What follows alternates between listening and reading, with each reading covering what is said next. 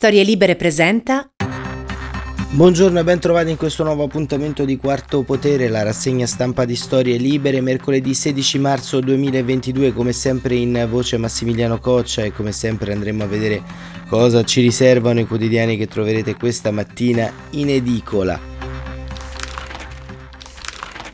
L'Europa a Kiev, questo è il titolo di apertura stamane della Repubblica che indica con questa uh, metafora il viaggio dei premier uh, polacco, slovacco e, e ceco uh, nella capitale dell'Ucraina, una visita a sorpresa che in qualche modo avvicina l'unione politica al premier Zelensky, un viaggio un po' controverso, vedremo, non tutti sono stati d'accordo su questa iniziativa diplomatica dei tre premier che fanno parte del cosiddetto asse di Visegrad, un asse sostanzialmente eh, spesso critico rispetto all'Unione Europea, diciamo al resto dell'Unione Europea, ma che diciamo ha determinato un gesto di eh, coraggio in questo caso.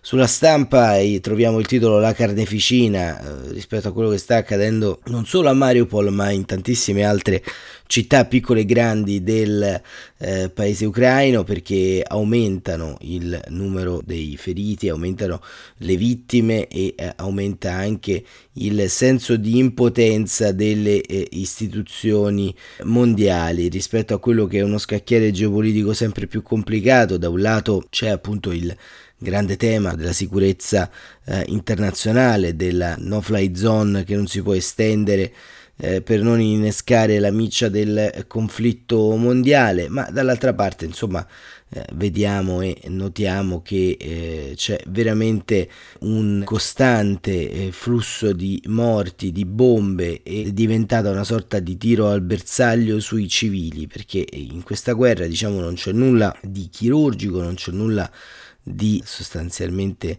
indicativo sulla strategia che in tutti quanti gli ambiti diciamo delle cosiddette guerre del ventunesimo secolo eh, colpisca insomma gli obiettivi militari. Invece come abbiamo detto è in corso una sirianizzazione del eh, conflitto. Libero il Papa vede la fine del mondo il Vaticano consacrerà la Russia e l'Ucraina alla Madonna un gesto che richiama le profezie di Fatima. E stiamo messi anche così.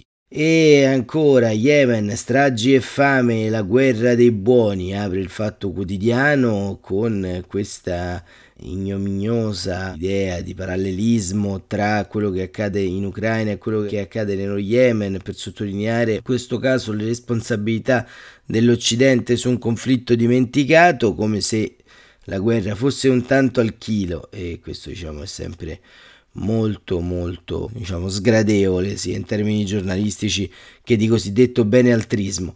La verità, le sanzioni messe alla cieca fanno male soprattutto a noi, quanti danni alla banalità del bene.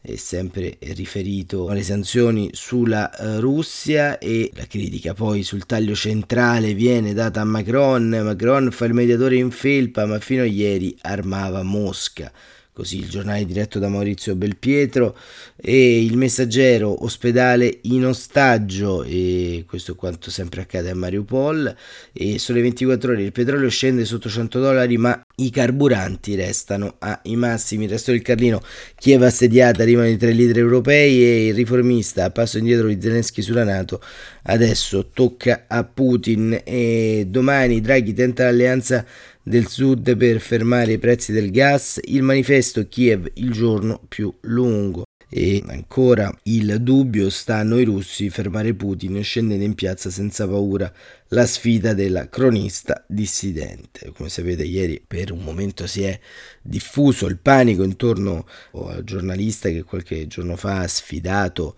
Putin mostrando in diretta televisiva un cartello con scritto No War, vi stanno mentendo, è stata arrestata e interrogata per 14 ore, rimessa in libertà dopo aver pagato una multa di 255 euro e vedremo sempre eh, quello che sostanzialmente eh, accadrà um, anche a lei nelle prossime ore perché purtroppo è un copione già scritto spesso. Il foglio le bombe russe non temono le sanzioni, è avvenire bombardamento continuo e queste sono nella misura insomma le prime pagine dei giornali e noi iniziamo proprio dal foglio, la penultima prima pagina che abbiamo letto, perché con piacere torniamo a leggere un articolo di Giuliano Ferrara che come sapete vissuto un brutto momento in termini di salute e che invece con piacere e, e, felicità ritroviamo in questo articolo dal titolo Il Churchill di Kiev, Zelensky così diverso dal guerrigliero eroico, così eroicamente antirisorgimentale. Ieri dicevamo, bisogna diffidare dalle capacità di sofferenza slava e slavofila. È una maestra di umanità ma imprigiona l'anima russa nei misteri poco gaudiosi dell'onnipotenza politica. Tende a divinizzare il fatto compiuto, scrive Ferrara, tende al fatalismo. Non è un caso se Putin, in uno dei suoi immaginifici e bugiardi discorsi di questo tremendo anteguerra, ha citato la capacità di sofferenza come prerequisito per resistenza dell'avventura nazionale in cui ha cacciato la Russia. Uno che sa soffrire con dignità, diremmo laica, anche perché è misteriosamente ebreo nelle sue fibre profonde, è Zelensky. Usa le parole giuste per la sua ribellione al Golia che schiaccia il paese e il suo popolo, interpreta una cosa profonda che solo gli stolti e i propagandisti possono attribuire. L'unità nazionale ucraina è resistente, dico di fronte all'aggressione, ai postumi di un colpo d'Estato del 2014, roba da matti, fatti e finiti. È un Lenny Bruce della rivolta contro la prepotenza. Capisco l'insofferenza cinica nei suoi confronti, relativamente diffusa in Italia, specie tra le elite operose e moralmente pacioccone. Parla molto, Zelensky, sbuca da ogni dove e incanta le tribune maggiori di tutto il mondo con i suoi collegamenti allendisti. Sta nella posizione scomodissima di chi rischia personalmente e diffonde senso di colpa per la sua sorte, non condivisa da buoni, cattivi, cinici e indifferenti. Un tipo naturalmente superiore alle loro e alle mie opinioni. La sua resistenza, impossibile e imprevedibile per un comico da spettacolo, fattosi profeta dell'identità adamantina di una comunità di destino che è divenuta a sorpresa perfettamente europea, disposta al sacrificio e al negoziato, anche il più spinto. Questo fatto che però non voglia abdicare, come dice il cantante perduto nell'etere, che non voglia lasciare il passo a un negoziato capestro, che gli si possa attribuire un revanchismo armato contro il revanchismo armato, simmetrico del gigante aggressore, e questo a sospetto o idea che a lui e ai suoi comportamenti conseguono le difficoltà dell'economia occidentale sotto il rimbalzo delle sanzioni e del nervosismo dei mercati, che sia lui all'origine dell'aumento dei prezzi della pompa, di benzina, del gas, eccetera, eccetera, tutto questo lo rende impopolare come icona delle libertà. Tra molta bella gente fuori dai confini delle città marti e del paese sotto progressiva occupazione, ma si deve capire che Zereschi è un Churchill vero, redivivo, non solo uno che promette lacrime e sangue e vittoria, uno che come il premier inglese sotto i bombardamenti del 40 e del 41 sa ridere nella tragedia, sa calibrare una grande retorica con il senso acuto della vita reale, è più di Amleto con il suo To be or not to be, è anche full shakespeariano, uno che spende humor e attenua in senso appunto laico, battuta dopo battuta, facendo l'occhiolino in camera sorridendo nel buio, la classica capacità di sofferenza e di combattimento dell'anima cosacca degli ucraini, così alta e risonante perché così indifferente all'alto e al basso della partitura. Non era ancora apparsa sulla terra una simile retorica di resistenza, salvo il precedente di Winnie, che scriveva i discorsi parlamentari e radiofonici per un paese devastato e avvolto nella sua vestaglia a fiori, dopo aver sonnecchiato e spesso riscriveva a letto nel riparo incerto dei queers, non per i social. Noi abbiamo cancellato dalla nostra memoria biologica il risorgimento sabaudo perché è troppo serio e serioso nella scelta delle parole e i monumenti sono tutti a Garibaldi e ai suoi laconismi popolari come Roma o morte, qui si fa l'Italia o si muore, obbedisco e il va pensiero verdiano cantato in piazza Odessa non solo fa piangere a fiotti, ma una proiezione perfetta della cantilena tragica di Zelensky, così diverso dal guerrigliero eroico, così eroicamente antirisorgimentale, lui che guida ebraicamente il popolo dei va pensiero, ebrei alla ricerca di una promessa.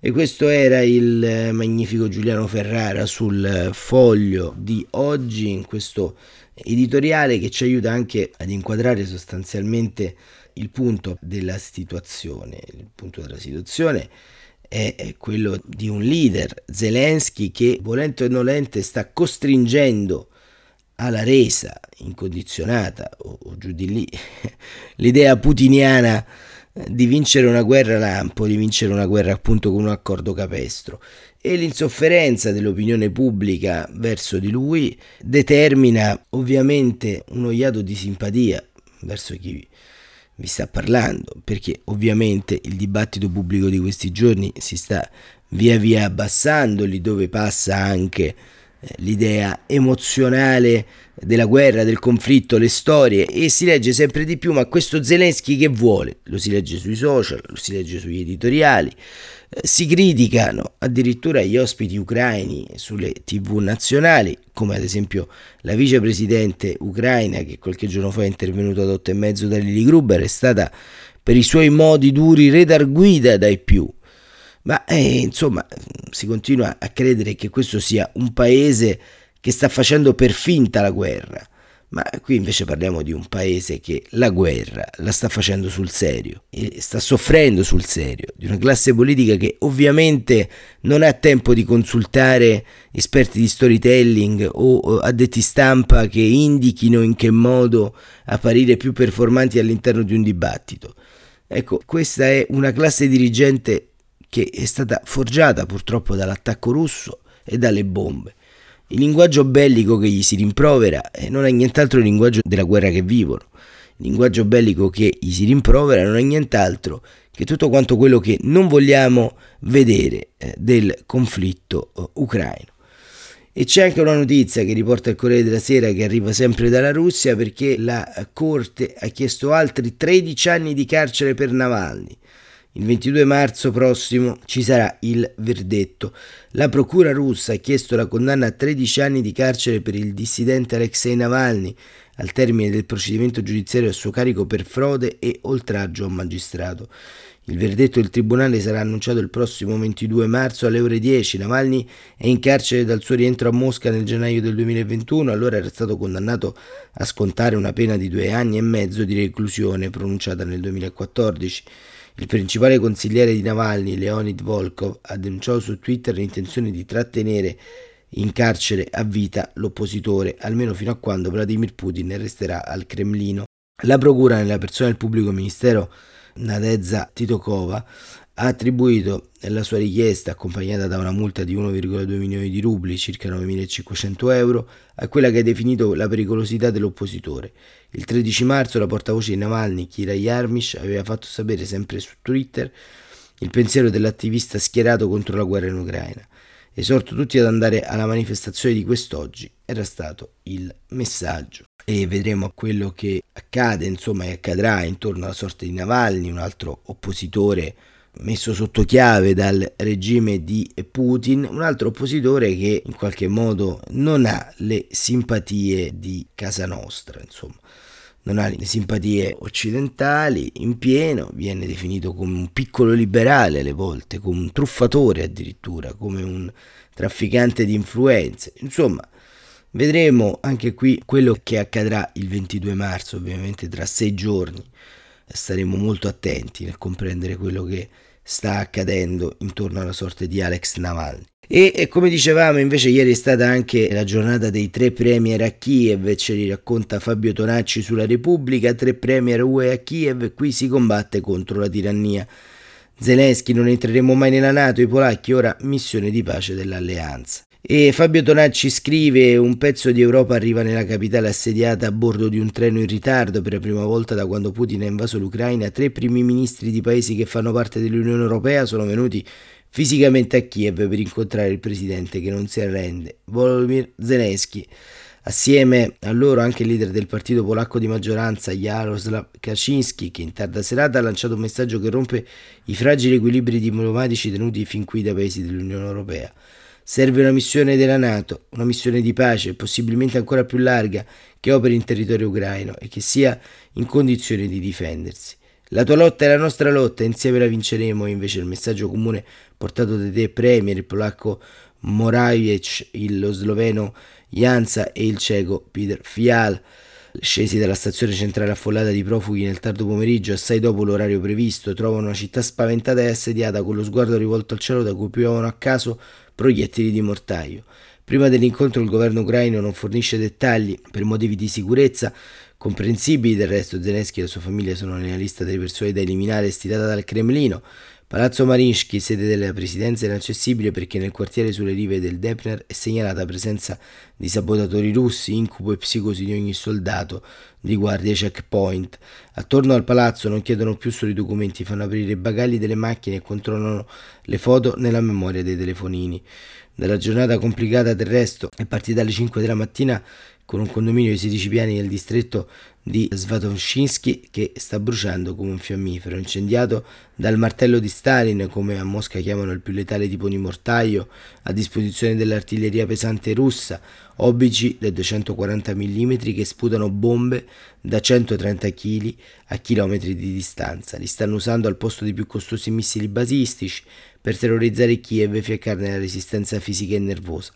Solo nelle ultime 24 ore due condomini sventrati nelle zone centrali, una casa distrutta, la stazione del metro centrale di Kiev che si trova vicino a una postazione militare strategica bersagliata, quattro morti e decine di feriti. Davanti al palazzo ancora in fiamme il sindaco d'ex pugile Vitali Klitschko tuona. Questa è casa nostra, Putin deve sapere che noi non ce ne andremo, costi quel che costi. E all'Occidente, che è cauto sulla no-fly zone, chiediamo sempre le stesse cose, aiuti ed armi per difenderci. In una stanza eh, protetta e non identificata all'ora di cena si tiene l'incontro dei tre premier con Zelensky, preceduto da un paio di dichiarazioni di una certa importanza del presidente ucraino sulla delicata questione dell'ingresso della Nato. Abbiamo sentito per anni parlare di porte aperte, ma abbiamo anche sentito dire che non possiamo entrarci e dobbiamo riconoscerlo. E poi in collegamento con i leader dei paesi nordici e baltici della Joint Expedition Force, noi possiamo fermare la Russia ma se non ci aiuterete punteranno poi verso di voi. Il premier polacco Moraevich spiega a Zelensky che sono venuti in nome e per conto del Consiglio europeo, ma che il viaggio è organizzato d'accordo con la Presidente della eh, Commissione Ursula von der Leyen con l'obiettivo di confermare l'intera Unione Europea per la sovranità e l'indipendenza dell'Ucraina. Zelensky ringrazia, è un forte segnale di sostegno, i quattro si fanno fotografare senza di lui, attorno a un tavolo davanti a una cartina geografica. È qui, nella Kiev dilaniata dalla guerra, che si fa la storia, scrive Moraevich su Twitter a corredo della foto. È qui che la libertà combatte il mondo della tirannia, è qui che il futuro di ciascuno di noi è in bilico. Più o meno alla stessa ora in cui il delegato per l'Ucraina Mikhailo Polaik, durante una pausa dei negoziati, sempre su Twitter comunica che gli accordi di pace sono difficili e scivolosi, ma pur nelle contraddizioni fondamentali, scrive c'è sicuramente spazio per un compromesso. Chi non accetterà i compromessi, almeno a sentire i suoi abitanti rimasti, è la città di Kiev. Le eh, forze armate ucraine hanno respinto un altro tentativo da parte delle truppe di Putin di attraversare il fiume Irpin, sfondando verso Uta, eh, Merinska e Luzik. Siamo a nord-ovest, il punto più caldo dell'accerchiamento, ancora imperfetto a quanto pare, ed in stallo. Il sindaco di Kiev ha dichiarato il coprifuoco totale fino alle 8 di giovedì mattina, che è una notizia che si può interpretare in due modi. Ufficialmente il motivo è la caccia ai sabotatori e ai segnali elettronici che possono aver lasciato sul territorio urbano per orientare i cacciabombardieri russi. E non escluso però che sia il preludio dell'ora più buia, quell'attacco massiccio dal cielo e da terra che la capitale teme da giorni.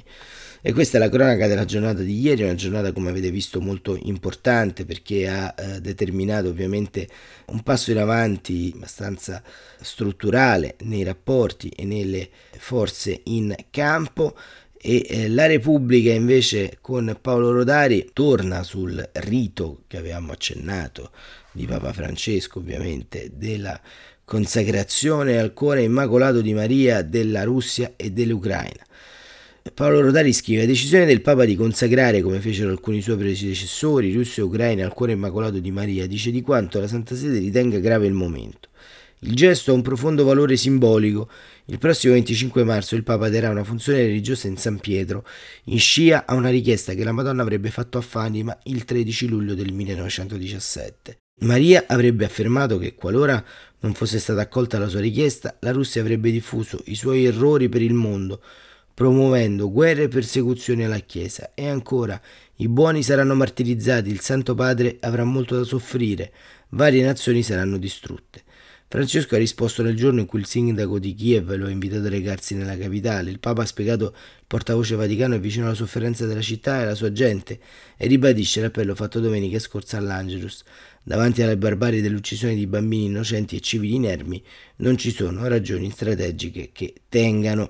Questo diciamo racconta al di là della fede il cosiddetto dato di complessità che questa guerra sta man mano avendo. E ancora andiamo a vedere un po' l'analisi di quanto sta avvenendo in termini diplomatici perché poi è la diplomazia in questo caso a tenere battesimo e battaglia intorno alle grandi questioni eh, ce ne parla Francesca Sforza sulla stampa, la doppia mossa di Zelensky e la mano tesa dell'Est Europa. Un presidente ucraino scosso e capace di scuotere quello che ieri ha parlato in collegamento video a una sessione congiunta del Parlamento canadese. Vorrei che voi capiste e sentiste cosa stiamo vivendo qui in Ucraina, ha detto. Quanti altri missili devono cadere sulle nostre città perché ci si decida nella creazione di una no-fly zone? La chiusura dello spazio aereo in Ucraina, scrive Francesca Sforza, è però una scelta che né il Canada né gli alleati NATO hanno ancora messo in agenda, viste le minacce di Putin e i rischi, non è esagerato dire la certezza, di un imprevedibile allargamento dello scenario di guerra in Europa. Nella stessa giornata però il presidente Zelensky avrebbe dichiarato che il suo paese è disposto a restare fuori dalla Nato. L'Ucraina non è membro della Nato, c'è chiaro, per anni ci siamo sentiti dire che le porte erano aperte, ma anche che non avremmo potuto aderire. È una verità e se devo essere sincero deve essere riconosciuta e sono felice che la nostra gente stia iniziando a rendersene conto e a contare su se stessa e sui partner che ci stanno aiutando. Le dichiarazioni riportate da fonti giornalistiche è stata rilasciata nel corso di una telefonata con i rappresentanti, come abbiamo visto, del Joint Expedition Force guidato dal Regno Unito. Tuttavia nel comunicato del GEF, che pure non risparmia alla Russia critiche e attacchi, eh, si scrive il mondo riterrà la Russia responsabile delle sue azioni, Putin deve fallire, stiamo lavorando a stretto contatto con gli alleati e partner internazionali per imporre sanzioni senza precedenti al regime di Putin in risposta alla sua invasione illegale. Non si accenna a questo passaggio e la cosa si spiega con l'intenzione da parte di Zelensky di far arrivare il messaggio più a Mosca che al resto dell'Occidente, facendo intravedere qualche spiraglio di negoziato in una fase in cui i contatti si trovano di fronte a un'evidente fase di stallo. Lo dimostra la telefonata tra Putin e il Presidente del Consiglio europeo, Michel. L'Ucraina non è seria nel voler trovare una soluzione accettabile, ha detto Putin. A portare il loro sostegno direttamente a Kiev sono inoltre scesi i primi ministri di Polonia, Repubblica Ceca e Slovenia che in treno hanno raggiunto la capitale ucraina dove incontreranno Zelensky e il premier eh, Shimal in missione per conto dell'Europa, non esattamente, anzi Bruxelles la mossa è stata interpretata come una fuga in avanti proprio nel giorno in cui un nuovo pacchetto di sanzioni si abbatteva sulla federazione russa, in particolare si sono rafforzate le misure restrittive per il trasferimento di beni e tecnologie nel settore dell'energia, il divieto di importazione in relazione ai prodotti del ferro e dell'acciaio e il divieto di esportazione dei prodotti di lusso, oltre all'estensione di misure individuali che hanno colpito insieme all'oligarca Abramovic altre 14 persone tra dirigenti d'aziende e giornalisti. La ritrovata centralità dei paesi dell'est Europa nell'ambito della crisi ucraina era del resto già emersa al vertice di Versailles, dove Polonia, Repubbliche Balte e Cechia si erano di fatto resi portavoce dell'ingresso di Kiev in Europa al più presto possibile, opzione al momento congelata per evitare ulteriori collisioni con Mosca decise invece a prendere le distanze dal conflitto in corso l'Ungheria che ieri con le parole di Viktor Orban ha detto che la Russia guarda gli interessi russi e l'Ucraina a quelli ucraini, ma insomma, e ha aggiunto né gli Stati Uniti né Bruxelles penserebbero con la mente ungherese e il cuore ungherese, un modo per dire che i rapporti con Mosca sono tanto importanti quanto problematici e che è meglio restare il più possibile ai margini anche in vista delle prossime elezioni parlamentari il 3 aprile. Sul fronte americano è stato annunciato che il presidente Biden raggiungerà Bruxelles il 24 marzo per un incontro con i rappresentanti NATO per discutere degli sforzi di difesa dell'alleanza e per partecipare al Consiglio europeo. Il portavoce della Casa Bianca non ha però voluto dire se Biden andrà anche in Polonia, un player destinato ad assumere sempre maggior peso nella crisi e soprattutto se in programma un incontro con Zelensky. Troppo presto per dirlo. E così Francesca Sforza ci racconta insomma quello che sta avvenendo appunto in eh, termini pratici da segnalare l'articolo anche sul foglio, forse non abbiamo tempo per leggerlo, di Daniele Raineri, le bombe russe non temono le sanzioni, la null Talk Zone, le intelligenze alleate hanno distrutto la guerra lampo di Putin e sono l'arma segreta di Kiev. Leggiamo solamente qualche stralcio. C'è un momento che colpisce nella battaglia di Ostomel, scrive Raineri. La battaglia di Ostomel è quella che il 24 febbraio, il primo giorno di guerra, ha fermato l'invasione dell'Ucraina e infranto i piani dei comandanti russi, che erano convinti di poter conquistare la capitale Kiev in due giorni. Prima di Ostomel c'era un'operazione speciale per dirla come il presidente Putin, pensata come un Blitzkrieg, la guerra lampo tedesca. Si arriva con un'azione fulminea dentro la capitale, si occupano i palazzi del potere, si arrestano i vertici ucraini e li si impiazza con un governo fantoccio. Questo era il piano e l'intelligence americana lo aveva condiviso con il pubblico. Dopo Ostomel il Blitz lampo non c'è più ed è stata sostituita da un conflitto del quale non si vede la fine, ma si intuiscono già adesso i costi spaventosi. I russi sono stati costretti a fare conti con la realtà e in questi giorni stanno scavando trincee per prepararsi alle prossime fasi. C'è un momento che colpisce, si diceva, alle 10 del mattino della 45esima brigata distaccata degli Spetsnaz, l'unità militare speciale delle truppe aviotrasportate russe che negli anni scorsi operava anche nel Donbass, condivise senza insegni per non farsi riconoscere, sbarca dagli elicotteri sulle piste di Ostomel, un piccolo aeroporto militare che però dispone di una pista molto lunga per eseguire test e far decollare e atterrare un prodigioso aereo da trasporto ucraino che è il più grande del mondo. C'è una forza di reazione rapida ucraina di 50 uomini che resiste il più possibile e abbatte 5 elicotteri ma è costretta a lasciare l'area. A quel punto arriva un avviso dell'intelligence ucraina secondo le ricostruzioni dei media. Gli Spetsnaz russi con le fascette rosse al braccio per riconoscersi fra loro posizionati lungo il perimetro dell'aeroporto sono soltanto la testa di ponte che tiene sotto controllo la pista per permettere l'atterraggio di 18 aerei da trasporto Ilushin 276 con altre truppe che devono dilagare verso la capitale. Il centro dista 25 km e i russi contano il fattore sorpresa ma la forza di reazione rapida di 50 uomini è rimandata di corsa verso l'aeroporto assieme a una colonna e gruppi civili armati. Devono tutti avvicinarsi il più possibile alla pista e sparare in modo che la zona sia troppo pericolosa per lo sbarco. È quello che succede, i giganteschi Yulish non atterrano e tornano indietro. Quel giorno furono anche segnalati gli abbattimenti di due aerei da trasporto. Al ventesimo giorno di guerra però abbiamo imparato che l'intelligence americana e quella tedesca provvedono informazioni quasi in tempo reale agli ucraini. Soltanto l'intervallo di tempo necessario a spogliare le informazioni che potrebbero rendere riconoscibile la fonte o il metodo usato per averle. E c'è da chiedersi questa parte della resistenza efficiente all'invasione sia da attribuire a questa collaborazione con l'intelligenza americana, che dispone di vasti sistemi di intercettazione e sorveglianza. È una congettura perché ucraini, americani e tedeschi in questo momento non desiderano portare l'attenzione su questa collaborazione in particolare, ma ci sono elementi solidi. Eccone un altro, il RUSI, Royal United Service Institute, il think tank militare più antico del Regno Unito, che ha pubblicato una bella analisi sullo stato disastroso delle comunicazioni fra i soldati russi, a volte per mancanza del giusto equipaggiamento, scrivere neri. A livello radio i soldati e le unità militari parlano fra loro su frequenze non criptate, con radio civili di produzione cinese oppure con i telefonini. Succede anche, secondo il rapporto scritto da Rusi, che gli ufficiali in comando preferiscono stare lontano dal fronte dell'invasione per evitare rischi e quindi i soldati usano i telefonini per spiegare loro cosa sta succedendo. Il risultato è una messa infinita di informazioni per chi è in ascolto ed è in grado di captare e sfruttare le conversazioni in tempo reale. Un articolo del Times di venerdì 11 marzo notava l'uso di tre aerei spia britannici, River Joint, nei cieli ucraini, capaci di catturare le trasmissioni radio e le telefonate che avvengono a terra in un raggio non specificato di molti chilometri. E, e, si conclude questo articolo di Raineri che continua ancora per un po', mentre in pubblico si discute di una no-fly zone che però non è realizzabile perché potrebbe provocare un'escalation nella guerra e allargare al resto d'Europa, scrive i servizi di intelligence alleati hanno creato in pratica una no-talk zone, una bolla nella quale i russi parlano al rischio di essere intercettati e ascoltati. In un conflitto è una vulnerabilità molto pericolosa, anche se è difficile da quantificare e senz'altro è meno visibile e soddisfacente di una no-fly zone. E con questo articolo si conclude la rassegna stampa di oggi. Quarto Potere torna domani mattina come sempre alle 7.45 e come sempre cercheremo eh, di raccontarvi domani questo conflitto e le sue ponderose e incisive conseguenze sulla vita di ognuno di noi. Grazie davvero, buon proseguimento di giornata.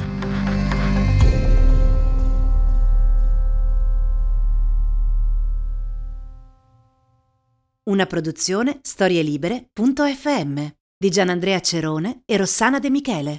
Coordinamento editoriale Guido Guenci.